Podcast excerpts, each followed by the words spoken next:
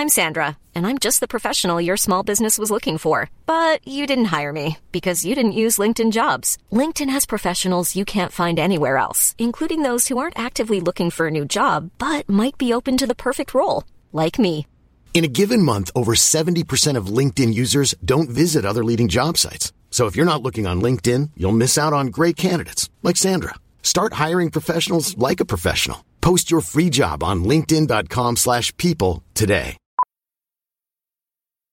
Millions of people have lost weight with personalized plans from Noom, like Evan, who can't stand salads and still lost 50 pounds. Salads, generally, for most people, are the easy button, right? For me, that wasn't an option. I never really was a salad guy. That's just not who I am. But Noom worked for me. Get your personalized plan today at Noom.com. Real Noom user compensated to provide their story. In four weeks, the typical Noom user can expect to lose one to two pounds per week. Individual results may vary. Hey there, it's Michele Norris. I'm host of a podcast called Your Mama's Kitchen. When I travel, I'm usually looking for a way to find a taste of home when I'm not at home. And one of the things I love to do when I am at home is entertain. And Airbnb allows me to do that. When I was in California recently, I rented a house that had a great kitchen. And when we were sitting around the table, we're all thinking, we're in someone else's house. Someone could be in all of our homes as well. If you have a home, but you're not always at home, you have an Airbnb. Your home might be worth more than you think. Find out how much at airbnb.com/slash host.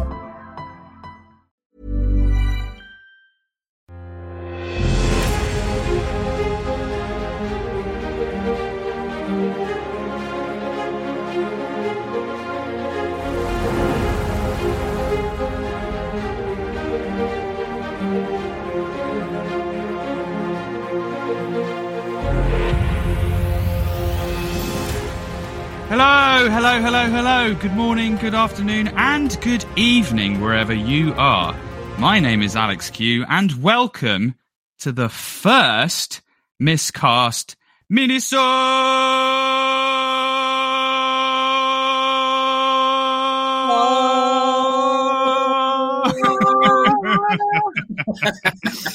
uh, out of this world's out of this world. Um, as you probably guessed, we've been peer pressured and pushed into doing a world's episode because everyone's bloody well doing it. And so we thought we'd try and do a quick, a tiny, quick pushing episode, throw it out there for all your for all your glorious ear holes to get in. So today we're going to do a really, really short pre-worlds mini-sode. So to help us along, we've got a very special guest uh, in. This is, I'm um, sure. Sorry to, Yeah. to just to ex- just to interrupt there. This is like Steve Curtis's and Jack Armstrong's dream, isn't it? There's going to be no, There's going to be no, no at the there's, beginning.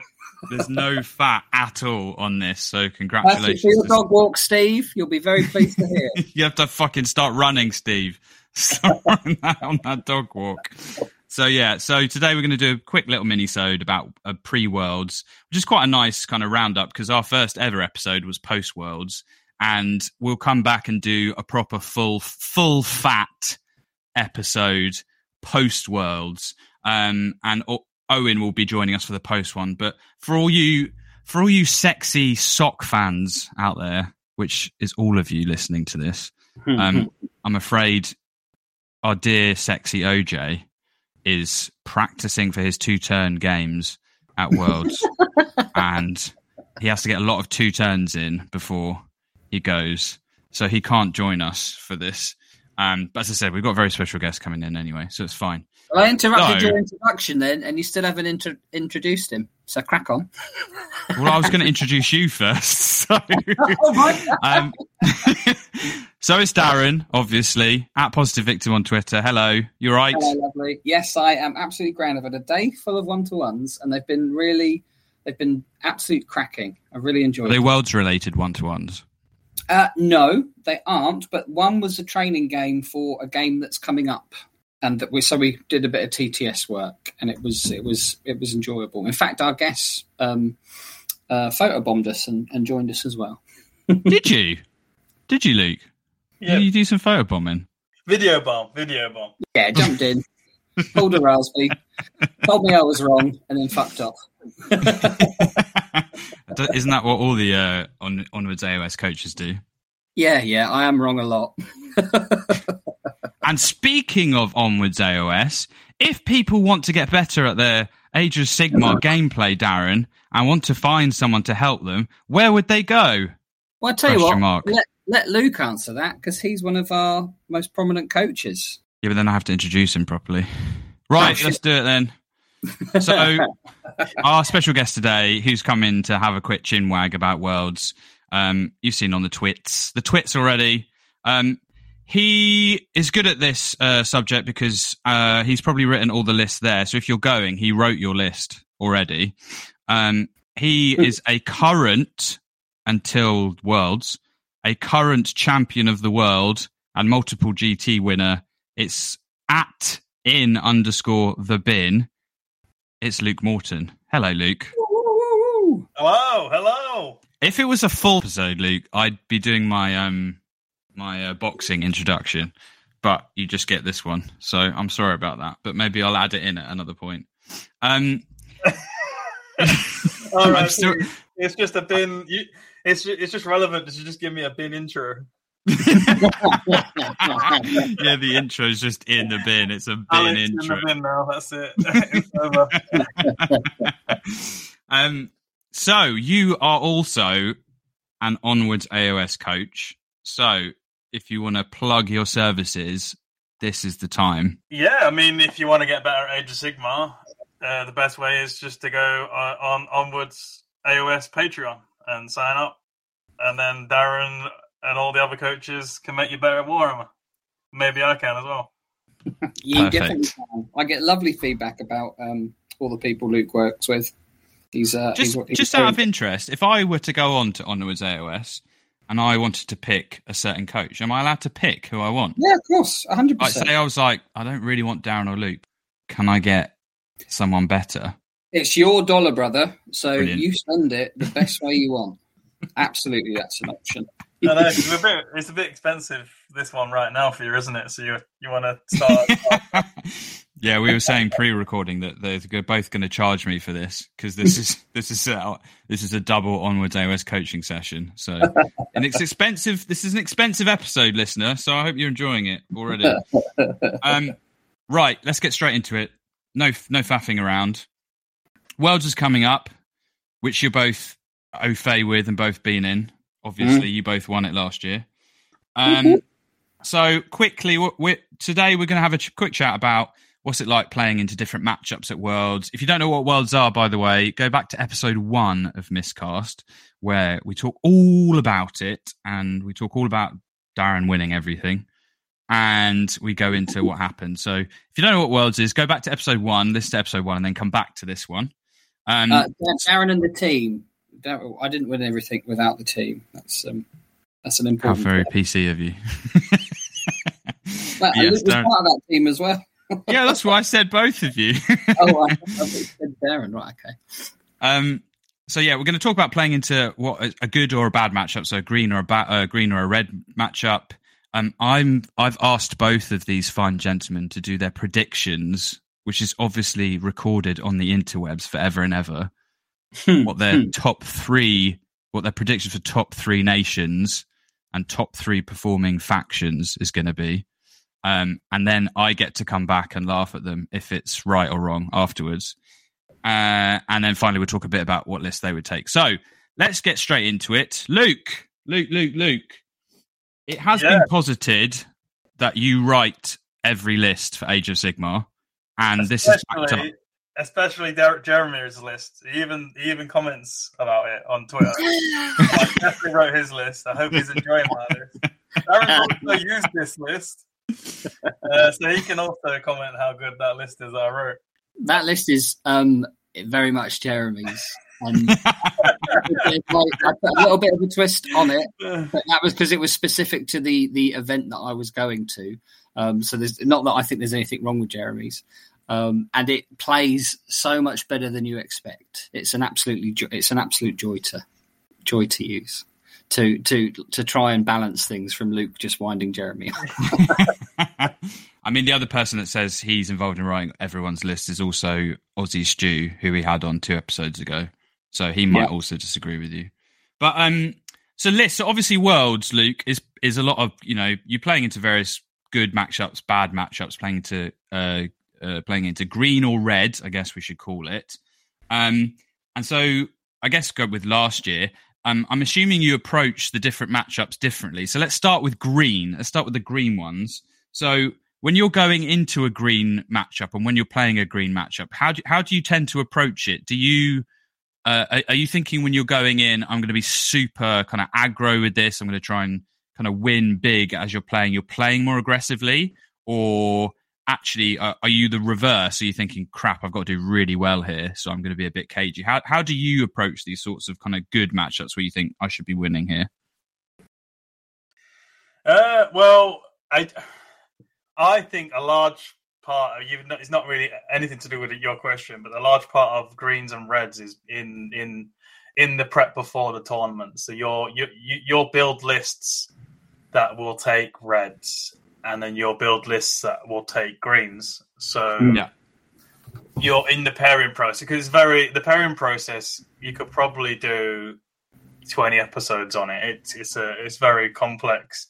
I know a lot. A lot. Rob will go on about how we said that we paired mainly into the missions, but that's only a small part of pairings. Is like pairing yeah. into the mission, and the problem with that is, is everybody if everybody starts doing pairing into the mission, then they're all doing the same thing. So is pairing into the mission the right thing at that point? So you kind of got to just pair at the time. And yeah, yeah. Try, you know what I mean? So you got to try and pair right. So it's like so if I say your questions are, I, I'm in a green matchup because my captain's paired me into what he thinks I should win. Yeah. Um, then the only way to know that it's a green matchup is that you kind of practice it before, or you kind of know how that's going to go. So playing into that green doesn't necessarily mean you're going to play aggressively because if the the opponent knows they might have prepared they might have been bust, like I just said. You, you so you'll build lists that are green and red, but that list is prepared to play a red matchup and still get points. Yeah, yeah, yeah. So. And do you personally yeah. find you play differently if you know that, or do you just play the same way, whatever? Uh, there's no way that I'll play. I'll I'll adapt to my opponent every turn. Or oh, will you? Okay. okay. The, the, well, I'll try to. I'll try to. I mean, it doesn't necessarily mean I'm going to win all my games, but the uh, that's the beauty of Age of Sigmar, right? It's just that even even if the game's getting is is simpler, it's still interactive game with your opponent on and off the table. So it kind of affects how you're going to play. I, you can't just play one way into one matchup, but no, unless unless it's so skewed in a way where that green is like a massive green, then you know if you kill, uh, I don't know, say say I've probably given something away here, but say say KO plays Lumineth and the Lumineth mm. army has sharpshooters. All that Lumineth army has to do is go first, kill the chemist with the bridge, and then kill the ironclad. And then all the Thunderers are doing nothing, and then that game should be a win. Yeah. So yeah, that's yeah. just one example, say this year, of the matter of what you do if you're paired into a massive green. Um, yeah, yeah, yeah, that makes sense. It's hard to. it, you can't just. Yeah, I don't know how you would just approach a green because because the problem is if you go too aggressive, um, you might end up losing. Well, I guess that was the kind of crux of what I was wondering about is whether you you know, because lots of people have spoken about this kind of these high kind of pressured tournaments and these these matchups where you feel like you should be winning them, and then kind of how you go about going into those. But I guess it sounds like what you're saying is that you, you will react to your opponent whatever anyway, rather than thinking, "Well, I yeah, need to put the pressure on here because I'm a well, green." Um, if I'm doing the pairings, I'll have a player that's got that is on a list that I don't necessarily think they're going to win all the games, but I could pair that. I could pair them in a way that I know they're going. to They might end up losing, so that uh, the people just call this the bus. But I know that they've practiced it enough that they can still get points because that is getting points out of a red matchup is way harder than um, just 20 nil in a very, very high green matchup because you just Yeah. You've paired that. It's just the pressure is higher for the person to get the 20 nil because Yeah. that's what they're expected to do. But the, I, I think in this game, you should never get 20 nil. So you should always have a way of getting points. Yeah, yeah, yeah. Just how many sense. can you get from a red matchup? So it's definitely harder to get, I don't know, say four or five points out of a red, or even three or two if the, if if if you've taken away an army that's good into everybody else, Yeah. um, and you still get two, three points out of it, allowing the rest of the team to get bigger scores, then it's yeah, it just depends on what what you want out of it. Yeah, yeah, yeah. All in the And all in the prep before for sure.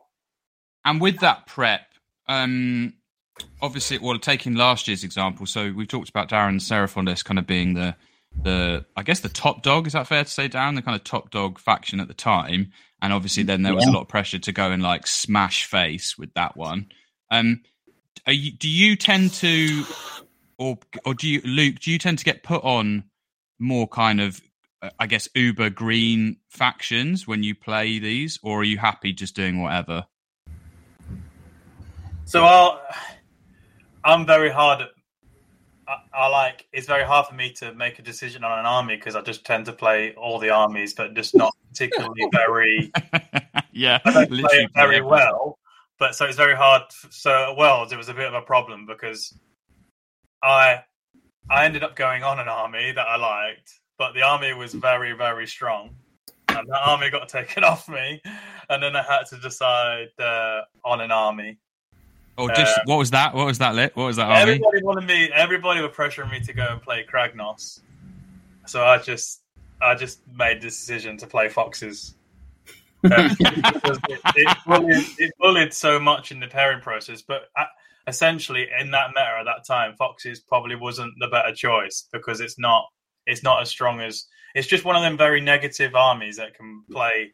You know, if you pair it into a massive green, it probably does get you a massive score but it can Yeah. also bully the other top armies and still get points out of the, t- other armies. So, like Seraphon, I, I played a guy called Sven, and I still got points out of him, even though the the army was pretty oppressive back then. Yeah, but yeah, so was Foxes. Uh, so, yeah, I, I, I'll just play whatever is required. So, I, I did I did one recently, Blood Tithe.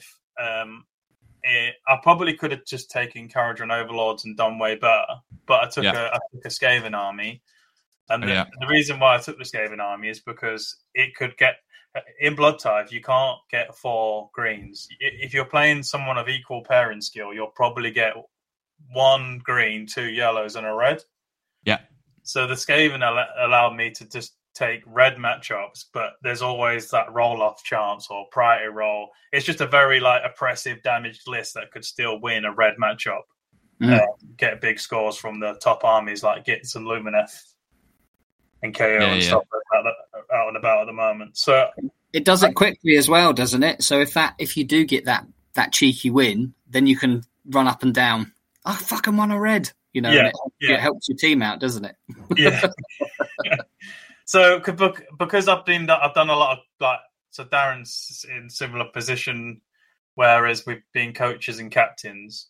I'll always try and make sure that because in the pairing process also it's not just about pairing army to army. The players you, looking after certain players, so certain players who are very good, probably some of the best players in the world. You you compare them in a way. If they win, they just keep winning. But if they lose, even though they probably lost and still got you points that you needed, they they sometimes they just crumble, um, and then they'll just they'll just lose more because the head's gone. Yeah, so yeah, yeah. still, uh, I'll just I don't make I, I don't mind playing any army, so I'll just I'll make sure the best armies are delegated that I compare correctly, and then I'll just take what the best of what's left. But I also just try and take a skewed list that that can still give me the ability to still win games. So Dar- Darren probably did this. Um, well, me and Darren have been on quite a few team events together, uh, and he probably did, he did this in the first Brotherhood. He just took an army that nobody saw coming that could still win all games. I Uh, did all right. I got four out of five, I think. That's So- a very nice Oh, no, I segue. went- In I went I went That's- five zero, didn't I? Yeah, I went five zero. Yeah, lovely. that's that's a very nice segue into Darren. Mm. so, do you uh, do you? I guess we've we've talked loads about how you play on this, hmm. and you're very proactive. So, do you do you do the same thing as Luke does? Are you kind of are you seeing, or are you, are you are you going full full for the throat like with the Seraphon last Worlds? last so yeah so i can take worlds you know as the example there so i'm on seraphon and i so that makes me the big hitter and luke and jack and tom did a very good job of getting me good matchups um so but there is pressure there is a lot of pressure so i try to treat i try to treat or imagine every game as just a normal sort of game you know, I was thinking to myself, I'm not going to do anything. I'm in a good matchup here. I've got a green. You know, I'm not going to do anything. Um, I'm pro. I'm quite positive, and I'm I'm going to go for the win. I'm not going to. I certainly didn't hold back. To actually, no, there was one point where I where I did actually a little bit, and I'll explain why. Um, so no, I tried to imagine every game was just a normal game. I, I, was trying to imagine that I was in the driving seat for the vast majority of them, but there were two instances where that didn't feel correct. Um, so in I ended up in a red matchup. The one time I did end up in a red matchup was against the French Tzeentch player. So it's a very, very important round. And in actual fact, the fact that I um, I needed to actually get points out of this game because the uh, we we almost lost that round against the French. At one point, it looked like we were going to lose it, and the two people that were in reds actually ended up with wins and, and dragged us through. That was me and James. James did it with like three models from turn two onwards. Absolutely fucking mental. Well done, James.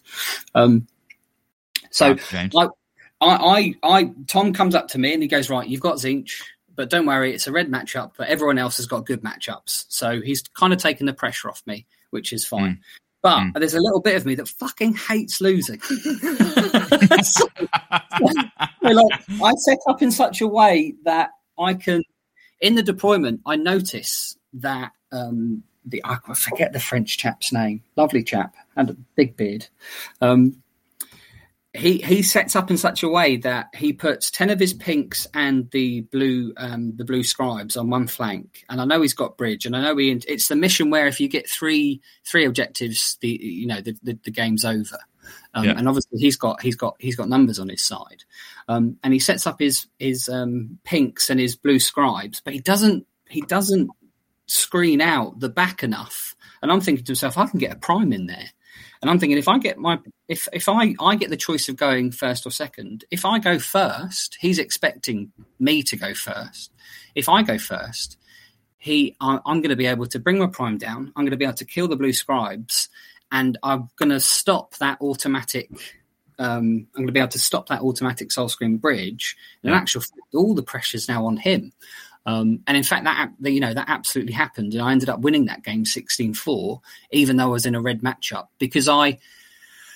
So my, my point is, you don't um, just because you're in a red matchup, don't treat it like it's absolute. You know, you've you've got no chance. Give yourself some outs. You know, in deployment, or just pay attention to your your opponent. I imagine he was very much thinking, "I'm in a green matchup here," and he, basically his deployment was sloppy. So you can you've got to give you've got to treat every situation and every game with the respect it deserves. So if you're in a green matchup, fucking play immaculate Warhammer at Worlds, okay? Deploy optimally. Screen out the back of your army if you've got a weak character that could potentially that's really pivotal to your plan. You know, don't just think to yourself, "I'm in a green matchup here. I, I don't need to. I don't need to um, pay as much pay as much attention." Um, so every every every game I gave um, a lot of attention to the respect it deserved. Um, but I always, I always like to play to my outs. You know, I'm the wrong person to put into a red match because I will try and try and try That was literally what I was just about to ask you as you were talking. I was thinking, genuinely, I was thinking that because we, I mean, Luke mentioned you, you, about like pairing into players. Like for anyone facing Darren at a future team tournament, Yeah. like, how how do you find going into reds? Like genuinely, do you think that's a weakness? Do you think it's, it's something you struggle with? I've not, I've not lost one at, a, at an international event, so maybe I'm the right person to put into them. Um, I don't know. It's like there's a lot of glory that goes with. There's a lot more. There's a lot more um, bragging rights if you win a red than if you. Who fucking cares if you win a green match? You know, who fucking cares? Yeah, but yeah. if you win a red match, you fucking you're hard for days. Then, I, yeah, I guess the the pressure's flipped then, though, isn't it? Right? Because if you're if you don't win a green match, then it's you know the pressure's back Yeah, on, yeah. right? There, there's a, there is a player i- who massaging his ego maybe is not a good thing, but Jack, Don't do it. Jack Don't do Armstrong is somebody, is somebody that can do both. So the, we, me, me and Jack did a team tournament uh, as a like 400 club at like one of the Blood Tithes, and uh, so he'd let me do the pairings, but he would let me. So, so at that point, he knew he he will have known that he won't have got. So he had like three mega hard games, and he still won those games. Like he won two mirrors after losing the roll off twice, and he beat Seraphon, which was insane. Then it was the Salamander drop down, the list that I used. Hmm. Um, so I as much as Jack probably would never want to play a red, uh, he he can definitely play them, and he just always finds a way to win. So like Darren's saying, for, for a player that's like so experienced at the game that doesn't like to lose, is probably the right person to put into a red matchup because they'll still try to find a way to win. And even even finding a way to win means you get eight or nine points. That's that's like getting a twenty 0 in a green matchup. Yeah. And then to win red is obviously that's what that's what probably. So that Darren says we were losing that round, but I'll take a lot of blame for that. Because in the pairing process, I paired, I got paired into a green, and so did Richie, but they weren't actually greens because we we didn't read the mission. So I was playing a mission. I was playing a mission that uh, was battle. Was uh, so I just beat two base beasts of chaos. So we're like, oh yeah, let's put him into another beast of chaos because he'll take him out. Because nobody wanted to play beast. It, beast of chaos was probably the best army in the game by a mile. There was Terraform, but beast of chaos was definitely better. Uh, and I, I well, I well, I've won the game now because I just, but I, I just uh, do this and do that.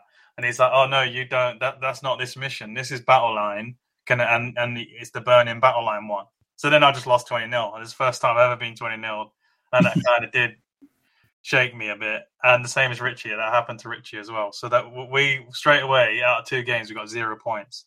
So Mm. that mean that meant that Darren and Jim had to win. Darren said Jim was in the red. He was definitely not in the red though. He he was playing double move dragons into Ironjawz, but he still he come from the, what Jim did is he come from a very bad situation of losing most of his army and still winning that game. That was what was really impressive. What Jim did. Yeah, yeah.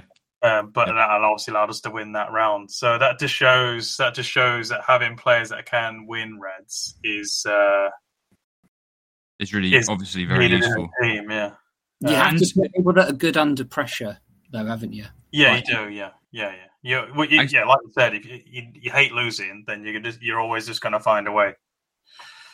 And you sort of meant, you both sort of mentioned having experienced players there into Reds is obviously quite useful because they've been in that situation before. I kind of aligned to that question. There's obviously quite a few new players there, and so I guess the question for both of you, um, we'll start with you, Luke, is if it's a player's first time playing a big pressure tournament or Worlds, do you think they're better into the green or the red? uh, that's a hard question. Um, That's what I'm here for. No easy passes on this podcast. I think they're definitely better in a green, but the problem is if they lose the green, then their head's going to be fully gone for the rest of the tournament. Whereas Mhm. if they lose a red, then they can use that as as an excuse.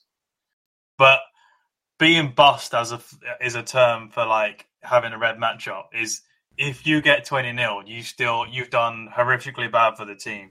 Even just getting one or two points can be the difference Mm. and it, that's been the difference in like a couple of tournaments that me and Darren have been involved in, like the first Brotherhood. Mm. If you got one or two points, so Nathan was using a, a pretty bad army, but he's a he's a pretty good player, and he still got us like one or two points in like a horrific matchups, which Mm. was the difference in the end. I was really sort of keen. I was hammering that into the whole team as well, you know. And when like at the end of each round, like when everyone's like discussing their games, I was giving as much praise to the people that got one or two points as the people that were getting the the, the 20 O's. Because I think it, Luke, just to sorry, build on your point there, Luke, I don't mean to interrupt, but I, I, I genuinely think the people that win events for you are the people that get you more red points than other teams. Because anyone can get a 20 0 in a green matchup, but not everyone can get a f- four points out of an incredibly hard matchup against an incredibly experienced good opponent. Not everyone can do that. Um, so those are your people that you. Yeah, yeah. And, the, and, the, issue is in teams is uh, even like players that you would assume are not that competitive will their their competitive level will just rise massively because they don't want to let the team down. So like Nathan, who mm. generally mm. just doesn't care if he wins or loses, at, at like that brotherhood, he sweating, was, he was getting down a bit because he's like, I just don't want to let you guys down in any way. Mm. So, and he didn't. We smashed it. Yeah, yeah. but, you know, I just it's just an example of some players that go to singles will just want to go make sure they see their friends. They're going for a bit of hobby and a bit of laugh. Everybody wants to win. I definitely believe everybody wants to win. It's just uh, there's a it's the very select few that are literally going just to want to win. Um, yeah. Whereas in teams, I think literally everybody is going to want to win, unless the whole team is just going for a for a party. But I mean, you may as well just not play Warhammer if that's the case. a lot of people use that excuse, but they'll definitely be building the team to try and do their best at least, and not try yeah, and let yeah, the team sure. down. Yeah, yeah, sure. I think yeah, there's there's a difference. People want to go and have a good time and play Warhammer, right, rather than just like be at the top end. But yeah, I, yeah. I know what you mean. Um, but although that was a both very good political answer from both of you, that wasn't the answer to the question. So, new players, green or red? Luke, red. okay, Darren, new I, players, I, I green just, or red? I just, I well, can, I'll, I'll, give you my thoughts on it if that's okay, because I've got a couple. Yeah. Um, I think the normal, um, the normal sort of path for a new player is to be like to set to set them, or in my experience anyway, people will try and set themselves up as the bus boy, you know, or the bus girl. They will they will say they will because they're giving them their, they're giving them themselves an out, and I actually think. Um, I think that's wrong. You know, the the um, you want to if you're a new player, you want to come on and say, "Yeah, I'm going to take these greens. I'm going to mm. get you points." Because I genuinely believe your best best players should be in the reds, not the oh, green. Interesting. Okay. Yeah. Yeah. Yeah. Because and then it becomes then it becomes the job of the people that are doing the pairings to get them nice, easy victories, which builds their confidence. Sure. But the whole time you're going into a team and you're saying, "Oh, please bust me, please bust me," then you're going to keep getting really fucking hard games. Mm. you know, and you're going to keep losing, and you're not going to build up that that confidence.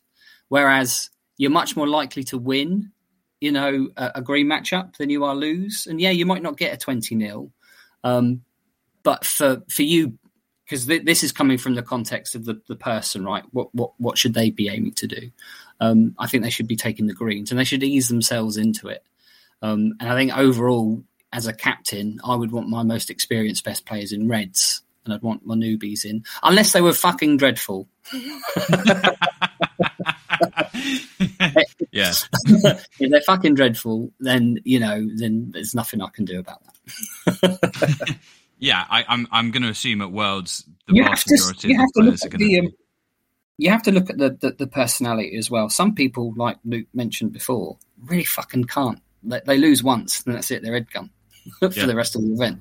Whereas, yeah. but you know, if you you you so those people, if if you're you need to know a bit about yourself. You need to be self aware. If you are that kind of person, then you know, then perhaps go in there and and give yourself the out and be try and try and be the bus chap um, so that you can lose, but it's on your terms.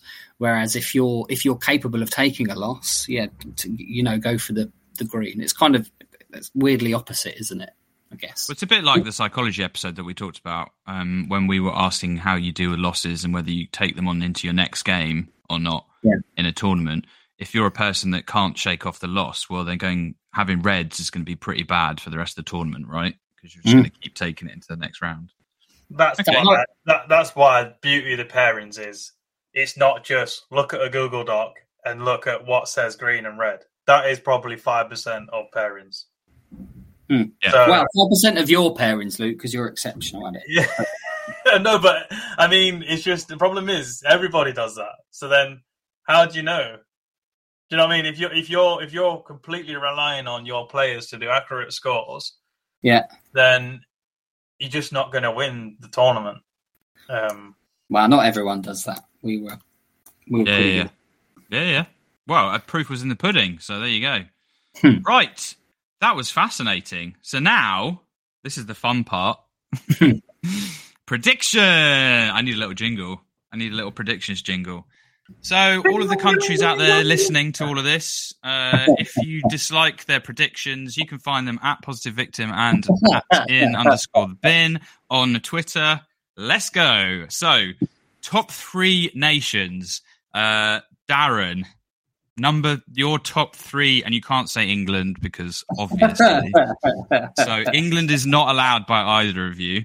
Um, Right. top three nations as the, as in the highest finishes for this upcoming worlds please darren a couple of shout outs to some nations that I know have blown up and I know are putting in like the hours and some work. oh that's would- such a political answer no, no. So these are honourable mentions because I'm not sure they'll podium, but I think they're on a route where they might in the future. Um, right. I know Finland and Spain are putting in some real, some real top notch efforts.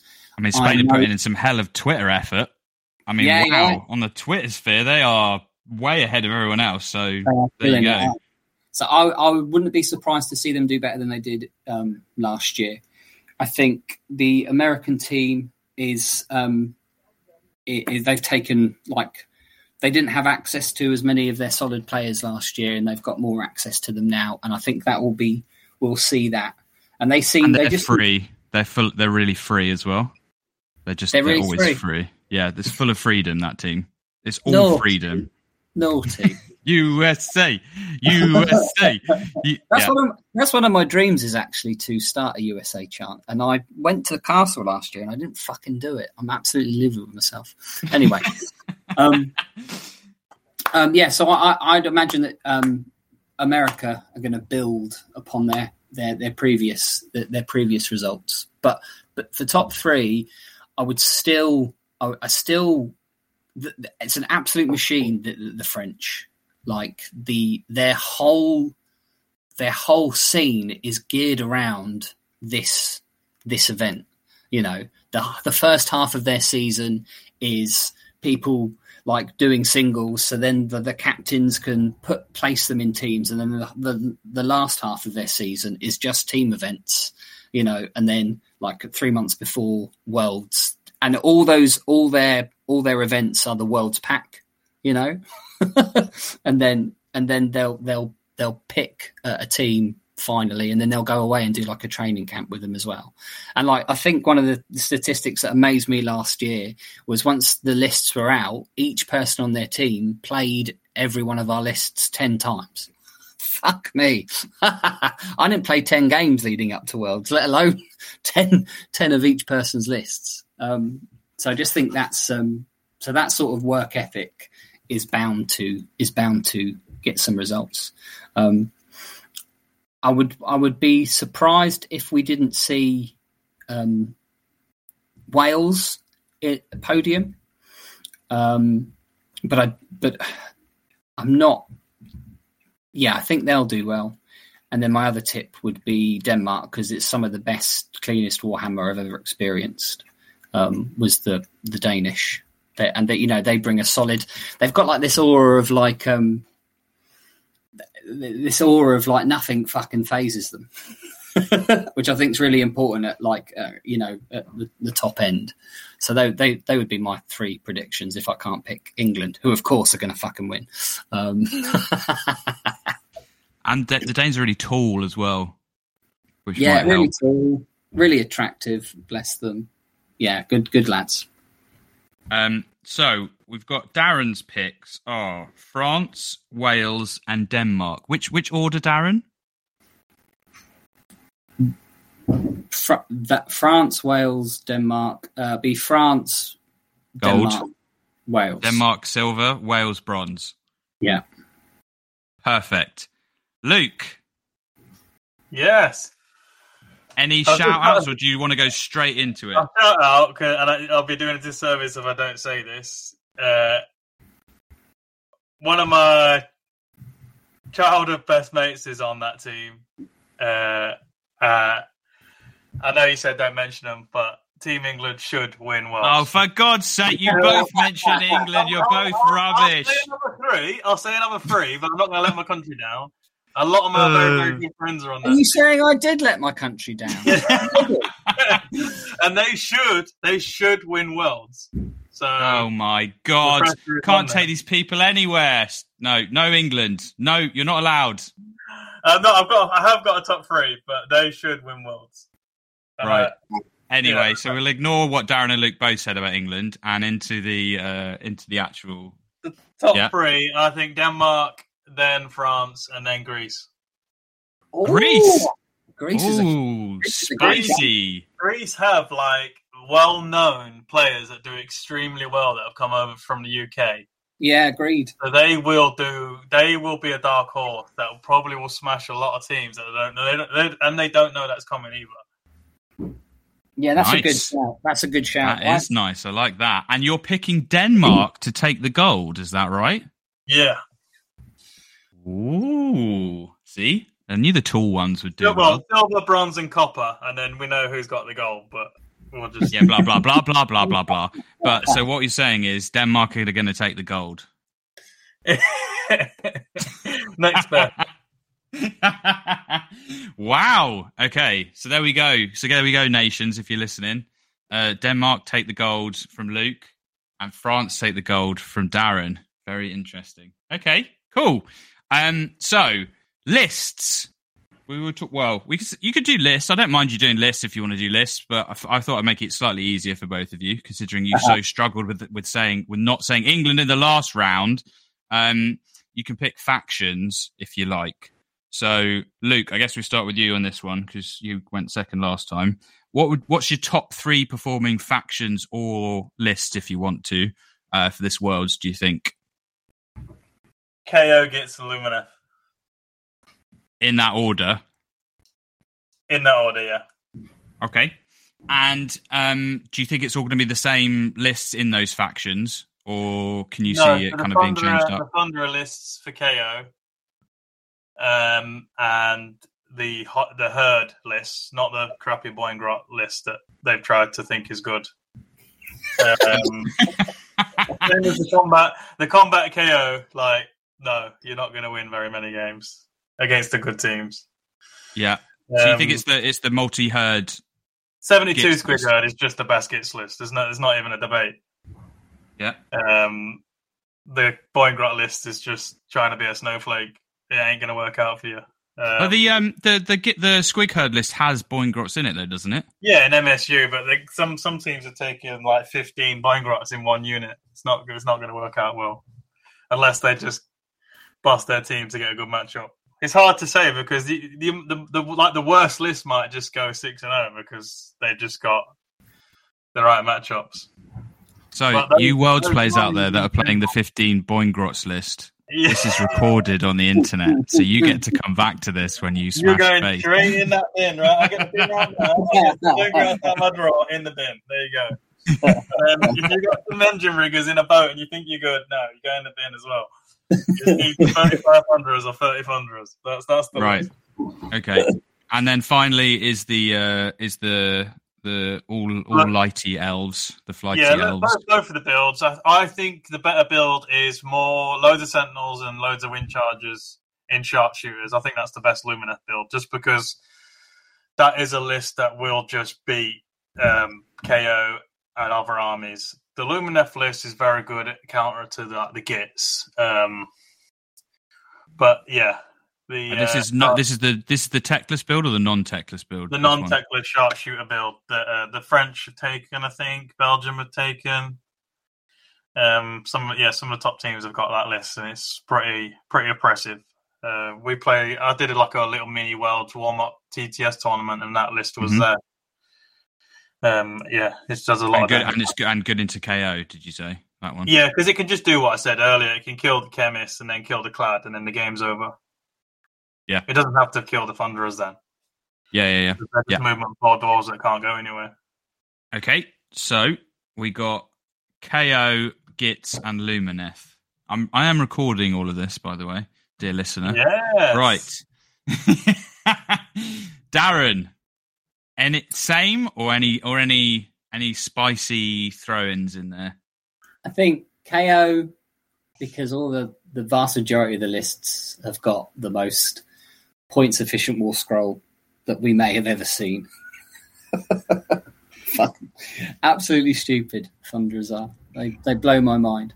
Um, 130 points, Very- baby. Very, very balanced. they just fucking do everything other than cast spells.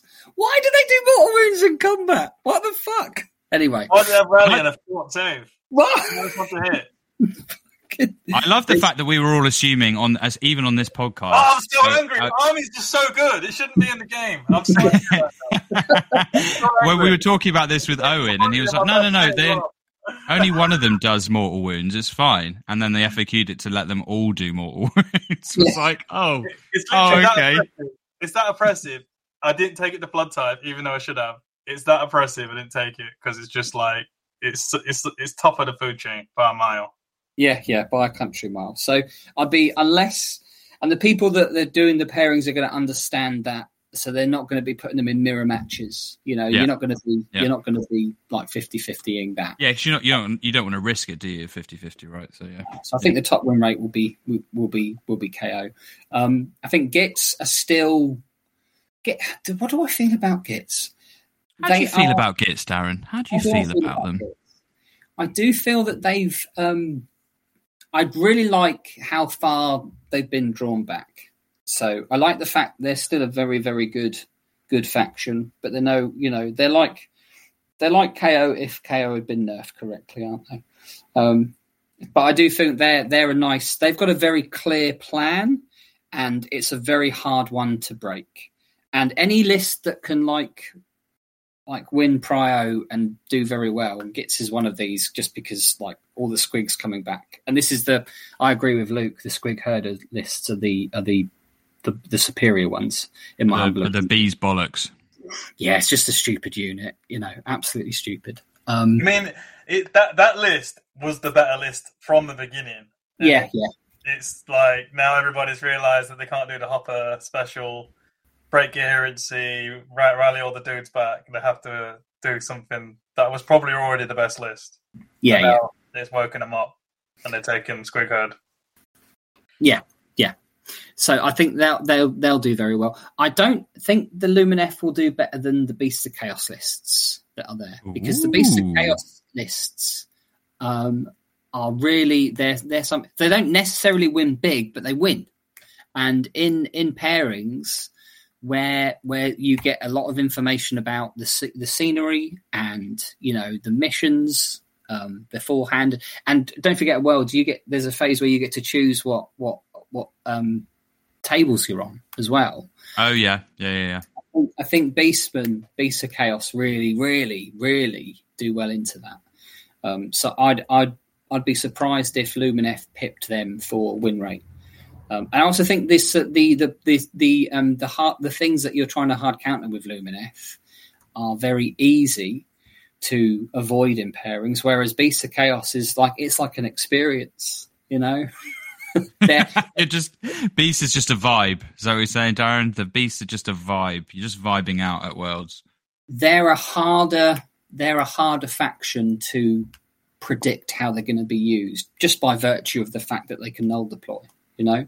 So Yeah. i'd be very surprised um, if Beast of chaos didn't have a very high win rate. Not a bit you know not big big wins but I, I imagine most of the Beast of chaos wins are going to be 12 eights and 14 sixes.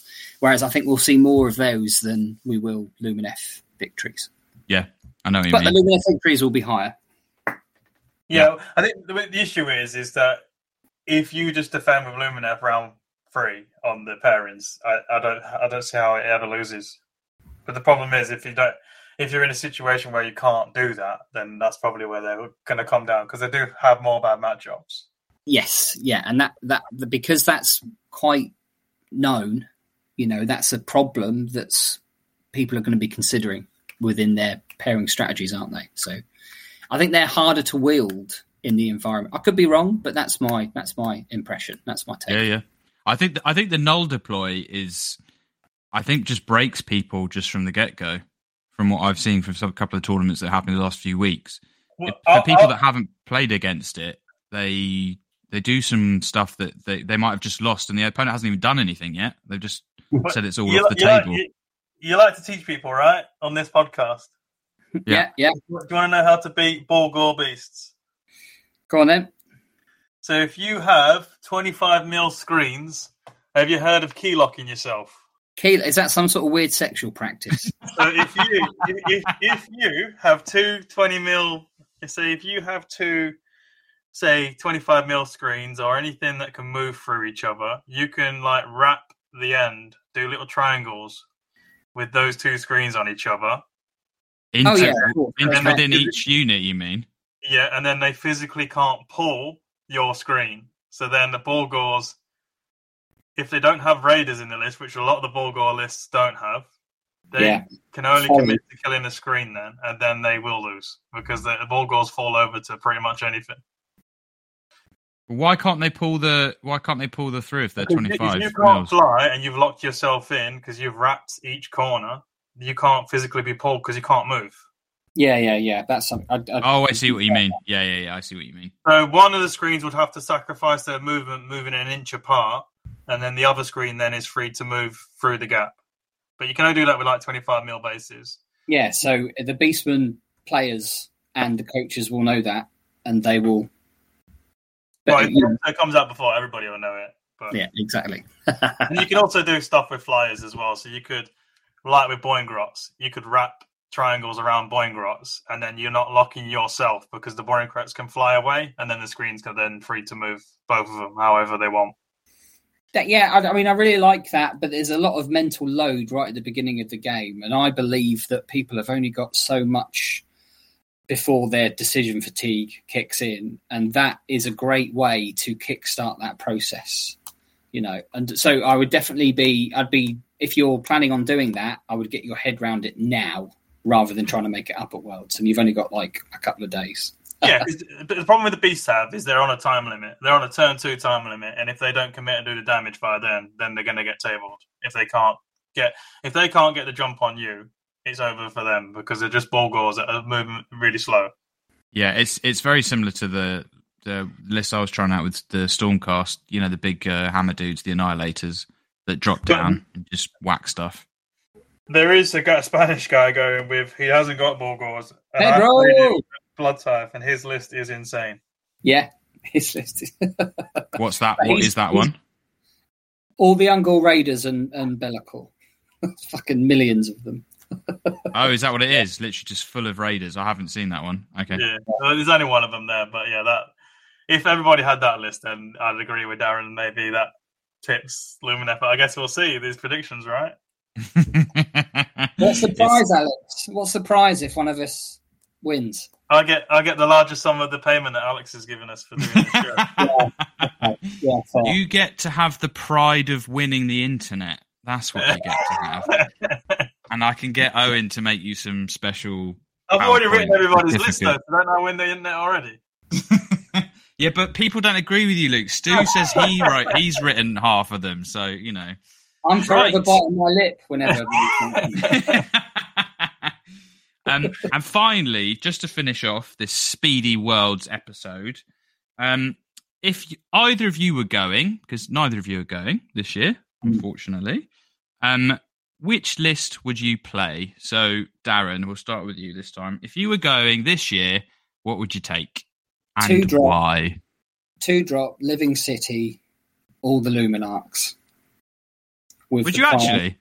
Yeah, yeah, I would And why?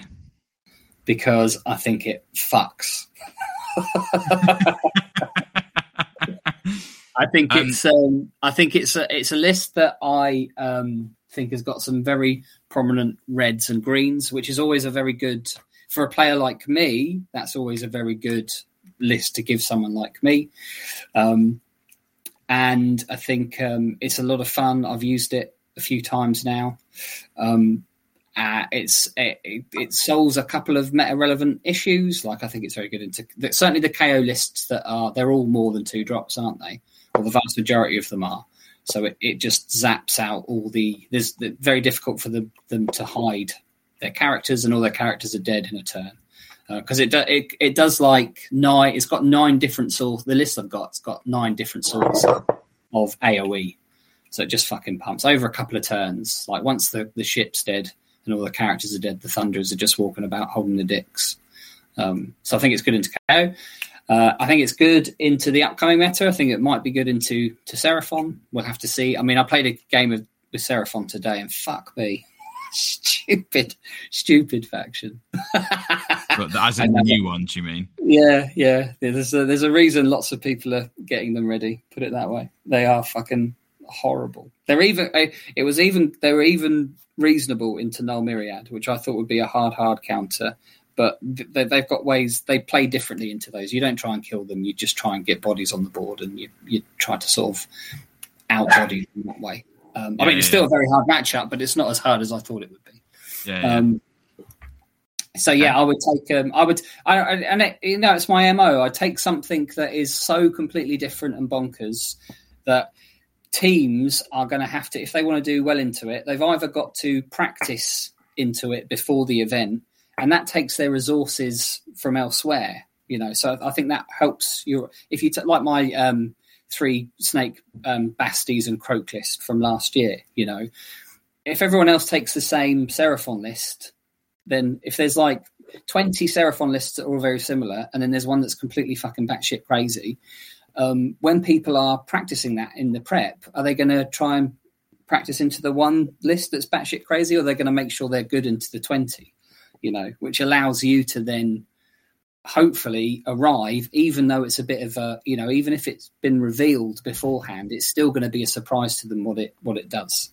Um, and I think also the list looks like shit on paper, but then in reality, it's much better than than you expect, and that's where I live basically. So I'd, I would take something that's a bit different, let's say. yeah, you're trying to get people out of their comfort zone and get into the. Uh, I'm gonna have to play on the fly almost, right? That's, that's yeah, yeah, yeah. Because then and, uh, at the that's going to be magnified by the fact the pressure that it's worlds as well. Yeah. you know, um, and I'm going to be super comfy. And are you allowed to say what this list is, or you want to keep it stum for now?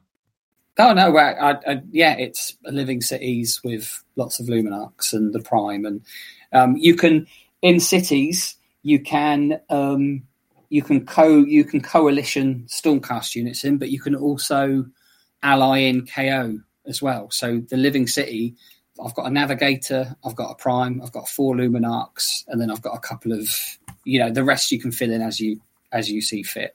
Yeah. Um, I think it, I think I think it's it's really terrible into lists like Soulblight Gravelords that have got loads of numbers, etc. But it, I'm not taking it to singles. I'm taking it to a team event. Yeah, yeah, yeah.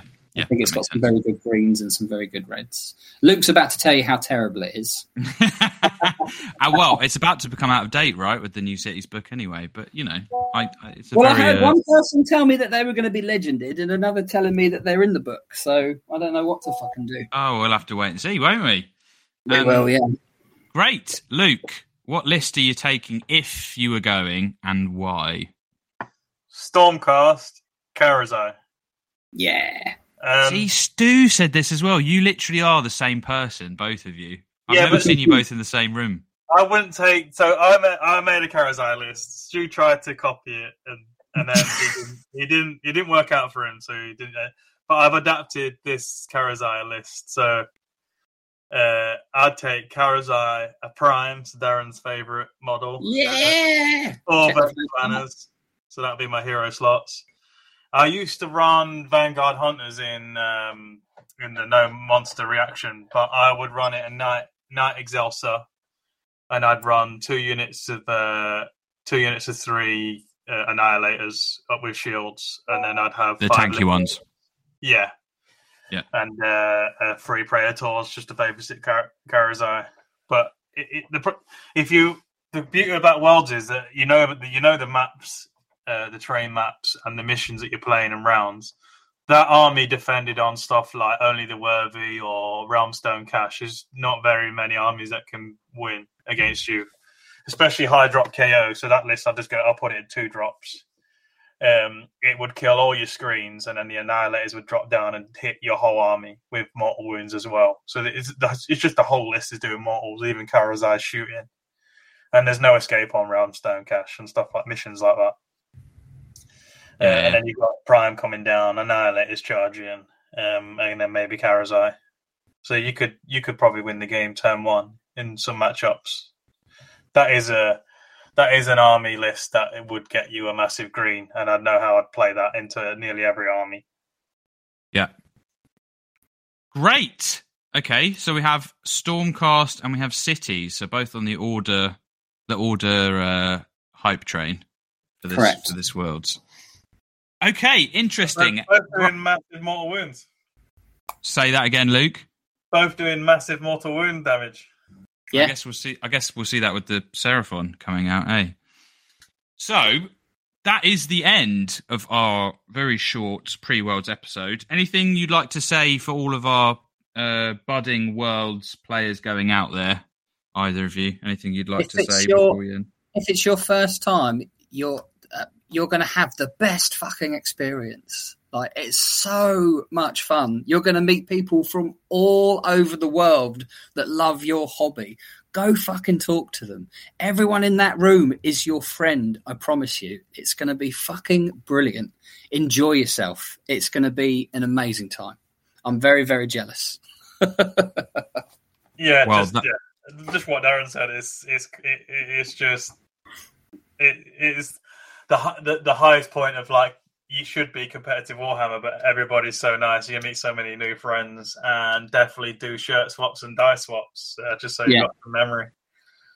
Well, what a lovely comment to end on for this episode. So, uh, yeah, to all the players going out there, do do have an awesome time and enjoy it, and speak to everyone and enjoy the other teams. Thanks, Luke, for coming on and doing this uh, this quick episode of Cheers, uh, So, thank you very much. Yeah, cheers, thanks. World's in the bin. And thanks, Darren, for coming on as always. no worries, lovely.